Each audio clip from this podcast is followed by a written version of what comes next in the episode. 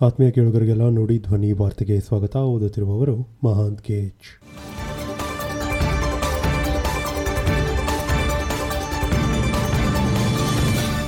ಈಗ ಈ ದಿನದ ಪ್ರಮುಖ ಸುದ್ದಿಗಳು. ಜಲಾಂತರ್ಗಾಮಿ ನೌಕೆಗಳ ನವೀಕರಣದ ಗೌಪ್ಯ ಮಾಹಿತಿ ಸೋರಿಕೆ ಆರೋಪ ನೌಕಾಸೇನೆ ಅಧಿಕಾರಿಗಳ ಬಂಧನ. ಜಲಾಂತರ್ಗಾಮಿ ನೌಕೆಗಳ ನವೀಕರಣದ ಗೌಪ್ಯ ಮಾಹಿತಿಯನ್ನು ಸೋರಿಕೆ ಮಾಡಿದ ಆರೋಪದ ಮೇಲೆ ಭಾರತೀಯ ನೌಕಾಪಡೆಯ ಓರ್ವ ಕರ್ತವ್ಯ ನಿರತ ಅಧಿಕಾರಿ ಮತ್ತು ಇಬ್ಬರು ನಿವೃತ್ತ ಅಧಿಕಾರಿಗಳನ್ನು ಕೇಂದ್ರೀಯ ತನಿಖಾ ದಳ ಬಂಧಿಸಿದೆ.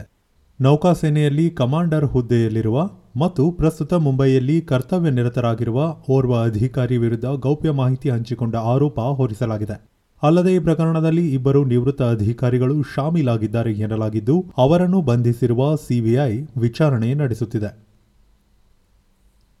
ಫೆಗಾಸಸ್ ಫೋನ್ ಕದ್ದಾಲಿಕೆ ಪ್ರಕರಣ ಬುಧವಾರ ತೀರ್ಪು ಪ್ರಕಟಿಸಲಿರುವ supreme court.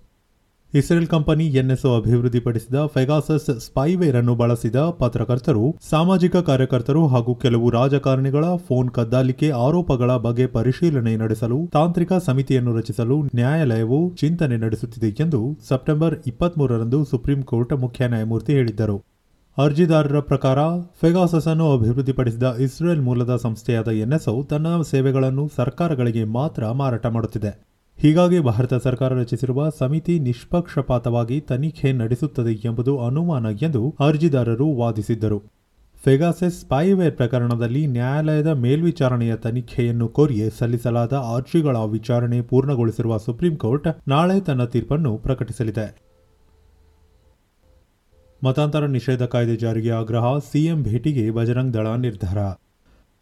ಮತಾಂತರ ನಿಷೇಧ ಕಾಯ್ದೆ ಜಾರಿಗೆ ಆಗ್ರಹಿಸಿ ಬಜರಂಗ್ ದಳದ ಸಂಘಟನೆಯ ಪ್ರಮುಖರು ಸಿಎಂ ಬಸವರಾಜ್ ಬೊಮ್ಮಾಯಿ ಅವರನ್ನು ಭೇಟಿ ಮಾಡಲಿದ್ದಾರೆ. ಉಪಚುನಾವಣೆಯ ಬಳಿಕ ಮುಖ್ಯಮಂತ್ರಿಗಳನ್ನು ಭೇಟಿ ಮಾಡಿ ಕಾಯ್ದೆ ಜಾರಿಗೆ ಒತ್ತಾಯಿಸಲಿದ್ದಾರೆ. ಮತಾಂತರ ನಿಷೇಧ ಕಾಯ್ದೆ ಜಾರಿಗೆ ಬರಲೇಬೇಕು, ಅದನ್ನು ತಕ್ಷಣ ಜಾರಿಗೆ ತರುವ ಕೆಲಸವನ್ನು ರಾಜ್ಯ ಸರ್ಕಾರ ಮಾಡಬೇಕು. ರಾಜ್ಯಾದ್ಯಂತ ಅವ್ಯಾಹತವಾಗಿ ಮತಾಂತರ ನಡೆಯುತ್ತಿದೆ. ಈ ನಿಟ್ಟಿನಲ್ಲಿ ಬಜರಂಗ್ ದಳದ ಸಂಘಟನೆಯ ಸ್ವಾಮೀಜಿಗಳ ಜೊತೆಗೆ ಮುಖ್ಯಮಂತ್ರಿಯವರನ್ನು ಭೇಟಿ ಮಾಡಿ ಈ ವಿಚಾರವಾಗಿ ಬೇಡಿಕೆ ಸಲ್ಲಿಸಲಿದ್ದೇವೆ ಎಂದು ಬಜರಂಗ್ ದಳದ ರಾಜ್ಯ ಸಂಚಾಲಕ ಸುನಿಲ್ ಕೆಆರ್ ಖಾಸಗಿ ಪತ್ರಿಕೆಯೊಂದಕ್ಕೆ ತಿಳಿಸಿದ್ದಾರೆ.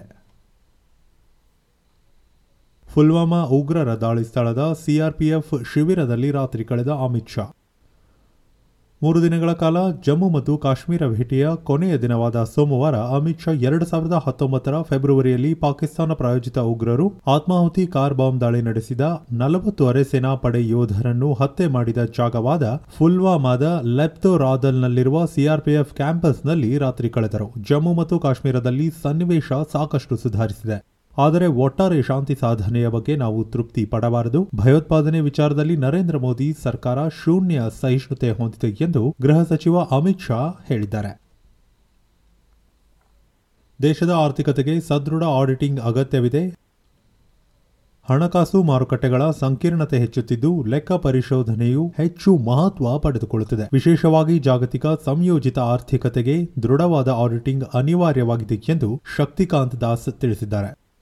ದೇಶದ ಆರ್ಥಿಕತೆ ಈಗಷ್ಟೇ ಚೇತರಿಸಿಕೊಳ್ಳುತ್ತಿದ್ದು, ಸದೃಢ ಲೆಕ್ಕ ಪರಿಶೋಧನೆಯ ಅಗತ್ಯವಿದೆ. ಅದರಲ್ಲೂ ಸಾರ್ವಜನಿಕ ವಲಯದ ಆಡಿಟಿಂಗ್ ಪ್ರಮುಖವಾದುದು. ಆಡಿಟಿಂಗ್ ಉತ್ತಮ ಆಡಳಿತದ ಮೂಲಾಧಾರವಾಗಿದೆ. ಆರೋಗ್ಯಕರ ಹಣಕಾಸು ವ್ಯವಸ್ಥೆಗೆ ಪರಿಣಿತ ಲೆಕ್ಕ ಪರಿಶೋಧಕರು ತಮ್ಮ ಸ್ವಾತಂತ್ರ್ಯವನ್ನು ಸದುಪಯೋಗಪಡಿಸಿಕೊಳ್ಳಬೇಕು ಎಂದು ಆರ್ಬಿಐ ಗವರ್ನರ್ ಅವರು national academy of audit and ಅಕೌಂಟ್ಸ್ನಲ್ಲಿ ತಿಳಿಸಿದ್ದಾರೆ. ಇದಿಷ್ಟು ಈ ದಿನದ ನಮ್ಮ ಪ್ರಮುಖ ಸುದ್ದಿಗಳು. ಆತ್ಮೀಯರೇ, ನಮ್ಮ ನುಡಿ ಧ್ವನಿ ವಾರ್ತೆಯನ್ನು ನೀವು Google podcast Anchor FM Breaker Pocket Cast Radio Public Spotify ಹಾಗೂ ಕಾಪಿ ಆರ್ಎಸ್ಎಸ್ ಆಪ್ಗಳಲ್ಲೂ ಆಲಿಸಬಹುದು. ನಮ್ಮ ನಾಳೆಯ ಸುದ್ದಿಗಳೊಂದಿಗೆ ಮತ್ತೆ ಭೇಟಿಯಾಗೋಣ. ಅಲ್ಲಿಯವರೆಗೆ ನಮಸ್ಕಾರ.